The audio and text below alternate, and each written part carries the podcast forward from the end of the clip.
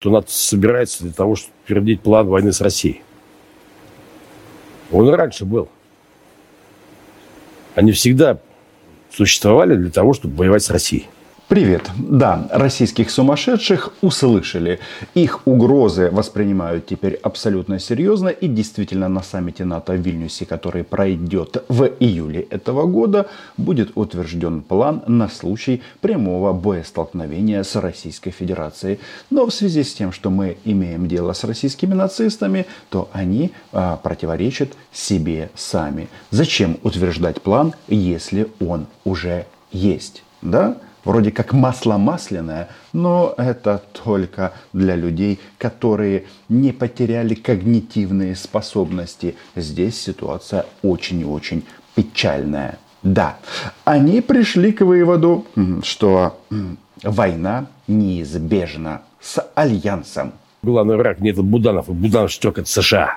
Вот главный враг. И только угроза территории Соединенных Штатов Америки даст желаемый результат по разрешению всех конфликтов. Пока не можем или не хотим.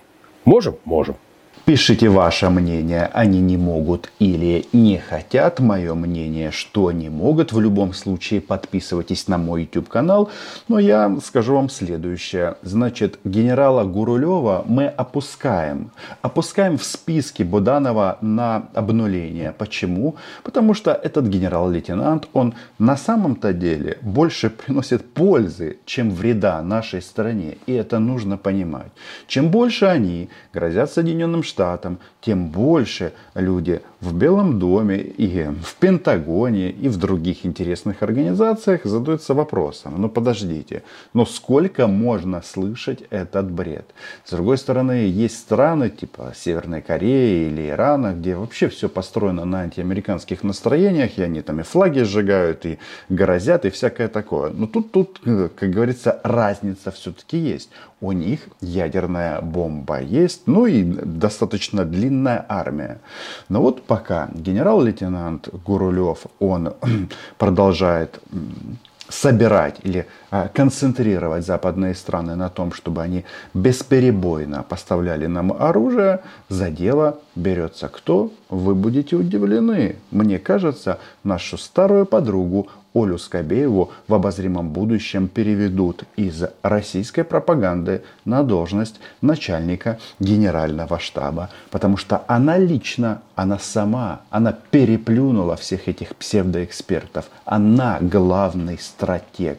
Она поведет за собой массы, полчища российских нацистов. Вы только послушайте, какое стратегическое мышление. Вообще, украинская пропаганда слишком часто преувеличивает успехи в ПВО. Хотел сказать, от пропаганды слышу. Но на самом-то деле Оля, она не пропагандистка. И это нужно понимать. Она преступница. Она совершает информационные преступления. Потому что от ее слов погибают уже десятки тысяч людей. Справедливости ради, она не единственная, и Олины акции в списке Кирилла Буданова идут вверх. Нет, не факт, что она перегнала Маргариту Симонян, и здесь, конечно, ей очень обидно, но факт остается фактом, что именно пропагандисты несут колоссальную ответственность за происходящее. Потому что знаете, что они делали и делают сейчас? Вот чем вы занимались последние 8 лет? Долбили Донбасс? Нет. Оля и ее коллеги, они приучали россиян к тому, что убивать соседей, то есть нас, это нормально. И вот она продолжает расти. Может быть, ночью ходит в Академию Генштаба. Что мы должны успеть сделать за то время, пока Киев, получается, не прикрыт? Мне кажется, наступил момент, когда можно пригласить Ольгу Скабееву лично протестить украинские комплексы ПВО. Ну а что, возьмут, посадят ее на кинжал и отправят прямо из студии на улице Правда в район, я не знаю, Хрещатика, ну или там, где у нас сконцентрированы центры принятия решений. Да, мы воюем с агрессивными, но все же идиотами, потому что они никак не могут понять, что у нас же не вертикаль. У нас каждый солдат – это и есть центр принятия решения по уничтожению российских захватчиков. Но почему я решил сконцентрироваться сегодня именно на Оле, а не на ее псевдоэкспертах? Потому что, еще раз, она сделала колоссальный шаг вперед. Да, я когда-то делал предположение, что ее папа Йозеф Геббельс. Теперь у нас больше подтверждений в этом отношении. При этом любая заморозка, это в любом случае передышка для ВСУ, складывается обратное ощущение, что у нас сейчас есть окно возможностей, когда мы можем добиться поставленных целей. Верна российскому рейху, верна Путину. Истинная арийка, но с этими окнами, с окнами возможностей и в принципе с окнами. Понимаете, какая интересная штука. Может так случиться, что из окна можно выпасть. Из окна возможностей, потому что не всегда может быть такая ситуация, которая была с Олей и со мной, когда мы на 4-м или на 5-м этаже в здании суда, где судили украинских моряков, сидели на подоконнике, а окно было открыто. И многие, кто знает эту историю, говорит: Рома, ну что ж ты не мог сделать вот так? Не мог, ребята, не мог, потому что это не наши методы. Но вот эта тема, заморозка, вы слышите, они там живут вообще в своем сознании. Они сами придумали с подачи Херша, что вот страны Восточной Европы, ну или Центральной точнее, хотят заморозить конфликт. И вот теперь на полном серьезе размышляют, это надо России или не надо России. Но стратегический замысел Оли Скабеевой, он значительно глубже. Когда на Украину еще не доставлены ни леопарды в том количестве, в котором их просит Зеленский, ни абрамсы, на чем настаивает Зеленский прямо сейчас, выступая в Рейкьявике по видеосвязи, пока им не поставили истребители, а их поставят в ближайшее время. Хочется задаться вопросом, а где вы были последние 15 месяцев? Что ж вы не действовали? А нет, они действовали в рамках своих возможностей. Еще раз, Россия воюет в полную силу. Хотя, конечно, есть некоторый элемент кретинизма в действиях Владимира Путина, потому что вот этот вот объем ракет, которые они сейчас отправляют на украинские города, он же у них был и перед началом войны. Но они стеснялись, там думали, что может как-то мы их запугаем по-другому или еще что-то, вот они сдадутся. И когда сюда притянули и комплексы Патриот, и Iris-T, и Насамс, и масса других систем очень важных и интересных, как тактического, так и оперативного, так и стратегического уровня, вот они начинают тестить нашу противовоздушную систему. Тему ППО, тактику украинскую. Но вот Оля говорит нам, что пока надо действовать, пока не поставили самолеты. У американцев в ближайшие годы высвобождается 200 самолетов. Там F-16, F-18, A-10. Вот эти самолеты американцы могут передать. И вот здесь, когда мы говорим, там нам сейчас F-16 поставят, еще это вообще мелочь. Поставят, да поставят. Теперь вы понимаете, почему я считаю, что генерал-лейтенанта Гурулева ни в коем случае не надо ликвидировать. Он усыпляет россиян. Он говорит примерно всегда один и тот же текст, что жить в окопе хорошо, жить в говне еще лучше, жить без дров это идеал, главное любить Путина и быть готовым сдохнуть. Но насчет количества самолетов, которые освобождаются только в США, это интересно. Единственное, я сразу хочу сказать, что вот этот вот А-10, который у меня за спиной, нет, самолет хороший, в некотором роде уникальный, но нам он не подойдет. Выбираем F-16, F-18. Ну, в общем, нужно стремиться к лучшим моделям боевой авиации. Тем более генерал-лейтенант Гурулеву не страшно. Совсем не страшно. Пока еще всю Украину они не закрыли с помощью систем противоракетной обороны. Мы должны действовать прямо сейчас. Чтобы усилить свои позиции. Можно скорее. Оля требует от армии Шойгу, от армии Кадырова и Пригожина перейти срочно в наступление. Идти прямо на украинские, бельгийские, американские, немецкие кулеметы. А по поводу, прикроют ли все районы средствами ПВО, на самом-то деле нет. Но ключевые точки, ключевые города и инфраструктуру, конечно же, прикроют. Оля это понимает. Оля, как мы уже выяснили, по ночам ходит в Академию Генерального штаба и хочет на практике проверить полученные знания. По-моему, без полета на ракете «Кинжал» тут не обойтись. В том числе, разумеется, для того, чтобы, если садиться за какой-то стол переговоров, хотя я не очень понимаю, как может выглядеть этот стол и этот переговорный процесс. Это важный момент, потому что российские нацисты частенько заговорили о переговорах. И как они будут проходить, я вам сейчас расскажу. Все будет очень и очень похоже на зерновую сделку. Это значит, что россияне будут брызгать слюной, биться головой об стенку, иногда даже об косяки дверей. И, Оль, тебя это тоже касается. Ну а в конечном итоге будет так, как нужно Украине и другим странам Запада. А все почему?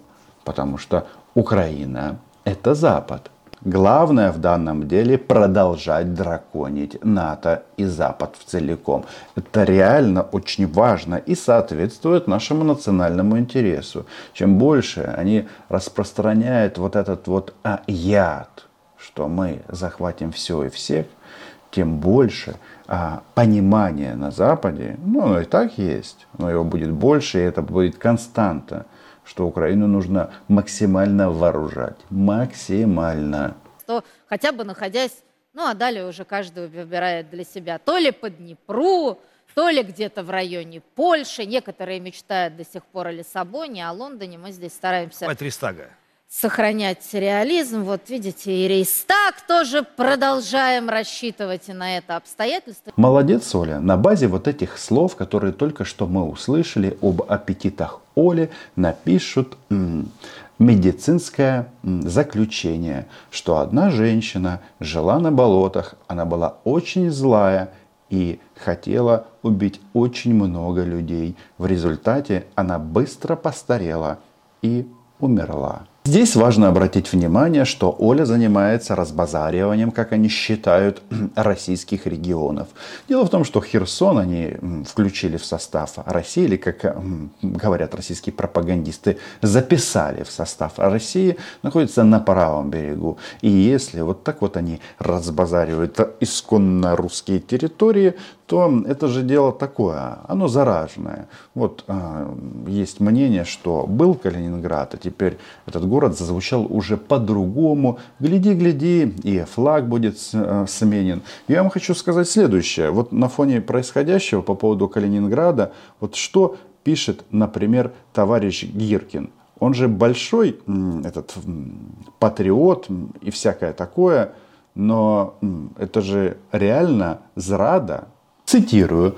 «Мирное время для нашей страны закончилось с началом Третьей мировой войны 24 февраля 2022 года». Да, они там размышляют на тему эвакуации из Калининградской области, из Калининграда, он же Кёнигсберг, и там есть и другие варианты названий, и на польский лад, и на литовский. Но смысл в чем? Что размышляют об эвакуации семей военнослужащих из Калининградской области. Даже интересно, к чему бы это все. Но сама формулировка, что 24 февраля 22 года началась Третья мировая война, она же прекрасна. Потому что что? Кто напал? Я спрашиваю вас всех. Путин и Россия. Россияне это сказочно поддержали и поддерживают до сих пор. Тогда кто? Гитлер современности? Правило это оно понятно и просто. Тот, кто напал, тот, кто границу перешел, тот и Гитлер. А Оля, соответственно, Геббельс. И не думайте, что если она женщина, то она не может быть Геббельсом. Может. Это современный мир. Второе, по поводу дипломатов. Если дипломаты хорошо делали свое дело, военные сегодня в окопах бы не сидели.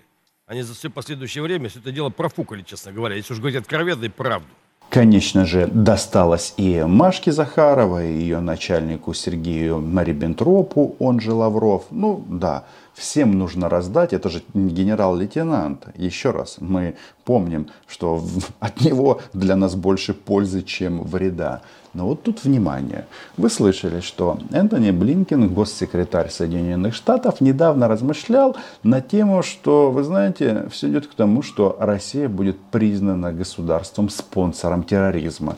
Я понимаю, вы хотите сразу возразить, это не спонсор терроризма, а государство-террорист. Но в американском законодательстве именно такая формулировка. Так вот, эти товарищи, они же наработали на то, чтобы этот процесс завершился быстрее.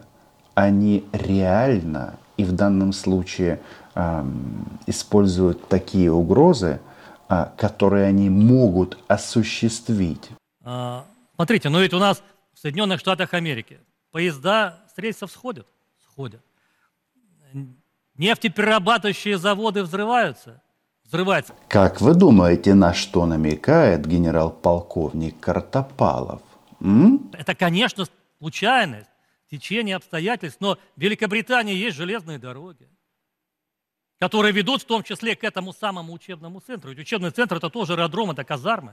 К учебному центру, где будут готовить украинских боевых пилотов. И по последней информации, чтобы подготовить или переучить нашего летчика с наших самолетов на американский F-16, нужно 4 месяца. И я не удивлюсь, что этот процесс происходит, потому что, знаете, как-то слишком много взаимоисключающей, противоречащей информации.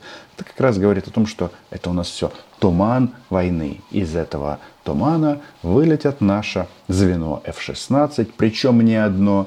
И на крыле, и на хвостовом оперении будет гордо красоваться украинский трезуб. Но возвращаемся к этим, к российским террористам. Что же они хотят сделать? Что же они задумали? Баширова и Петрова отправить снова в Великобританию? Там есть хранилище с топливом. Там везде человеческий фактор. Британцы, они очень любят курить. И наверняка кто-нибудь может закурить возле этого самого хранилища с топливом. На этот раз Петрова и Баширова завалят на месте. Их будут просто отстреливать, как бешеных собак, как российских оккупантов. Кто придумал фразу «отстреливать, как бешеных собак» российских оккупантов, можете написать в комментариях, но я подскажу. Это был я. Но вот они говорят о диверсиях на территории Великобритании и НАТО. То есть о проведении террористических актов. Вот есть интересная штука. Мы активно прибегаем к таким методам борьбы. Но дело в том, что на нас напала Российская Федерация. А это значит, кто не спрятался, тому кабзда. В данном случае, чтобы они не говорили, НАТО не воюет с Россией. Ну вот удивительно. Но так, вот смотрите, они же любят об этом говорить, что вот у нас война с Альянсом. Но видео я начал с чего? Что Альянс только готовится к этому плану, к этому противостоянию, готовит соответствующий план. И, кстати, да, это будет принято на саммите в Вильнюсе, там будет прикольное мероприятие, там будет принята долгосрочная программа обеспечения украинской армии оружием и боеприпасами, совместимости со странами НАТО. В общем, прекрасная встреча старых друзей по клубу НАТО. Вопрос только в одном. Что там будет написано по итогам этого мероприятия в части принятия Украины в Альянс? Там есть варианты, то есть да, двери открыты, бла-бла-бла. А как будет фиксироваться опция получения членства? Вот Кисин же говорит о том, что нужно Украину включать в состав Альянса. Чтобы мы, как наиболее вооруженная страны НАТО, были в этой большой евроатлантической семье. Мало ли каких там случайностей может произойти. Этого стесняться просто не надо, говорить об этом. Надо уже начинать. В этой всей истории удивляет меня только одно. Какие же они вторичные? Вот все время повторяют. То копируют Соединенные Штаты, а сейчас они копируют Украину. Что кто-то где-то покурил и все взорвалось. Давайте-ка вспомним, откуда взялась эта крылатая фраза, что курение убивает. Если не ошибаюсь, самая яркая такая бавовна вследствие курения произошла на ракетном крейсере «Москва». Потом эта корыта утонула вместе с молодыми и не очень молодыми российскими мужчинами. Мы их всех убили за то, что они пришли в Украину с войной. Но чтобы как бы подчеркнуть, что это не мы, хотя чего мы стесняемся, я не знаю, было придумано вот это вот словосочетание «покурить». Они покурили, и склад взорвался. И вот копируют нас. Вторичные потому что. Ну, что ж. Все расставлено. Хотите войны с НАТО? Я вам хочу сказать, что вот чем дальше, тем больше появляется различных публикаций, что действительно при некоторых поворотах событий Альянс может использовать в том числе свою армию. Но, скорее всего, это будут пилоты, которые ушли в отпуск по велению своих сердец для того, чтобы помочь независимому украинскому государству бороться с современным нацизмом. Полетят они, конечно, на украинских F-16. Тут вариантов других быть не может. А все почему? Потому что Украина была, є и буде. Подписывайтесь на мой YouTube-канал. Лайки, комментарии. Ну, в общем, как вы это любите. До зустрічі.